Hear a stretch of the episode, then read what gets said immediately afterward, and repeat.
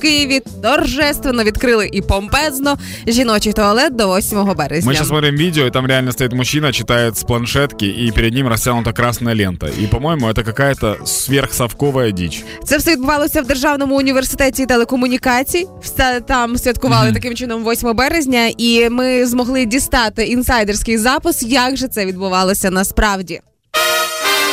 Хтось називається вбиральня, хтось туалетом, а для когось це цілий світ. Ми вітаємо всіх вас на відкритті санвузла і до урочистого відкриття та перерізання червоної стрічки. Я запрошую сюди під ваші овації начальника у справах забарвлених барізок і бородюрів Данила Вікторовича Відкривашкіна. Спасибо, Юлия Владимировна. Приятно открывать женский туалет с подачи женщины, так сказать. Хочется сказать, что это самая новая часть здания, потому есть только внимание. Инновации — это наша главная характеристика, которой мы руководствовались. В каждом рукомойнике один кран на горячую и холодную воду, так сказать, смеситель.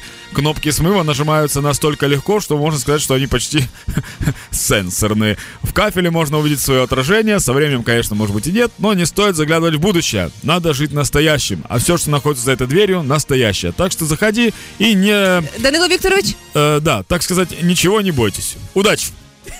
Йшов 21 рік, а ми продовжуємо триматися за ці древні сувдепівські традиції. Мені здається, це все схоже на сюр. Або, можливо, університет телекомунікації вирішили спробувати себе в якихось пранках. Не знаю. Ну, одно хорошо, що благодаря такой дічі завод по производству красных лент до сих пор имеет работу.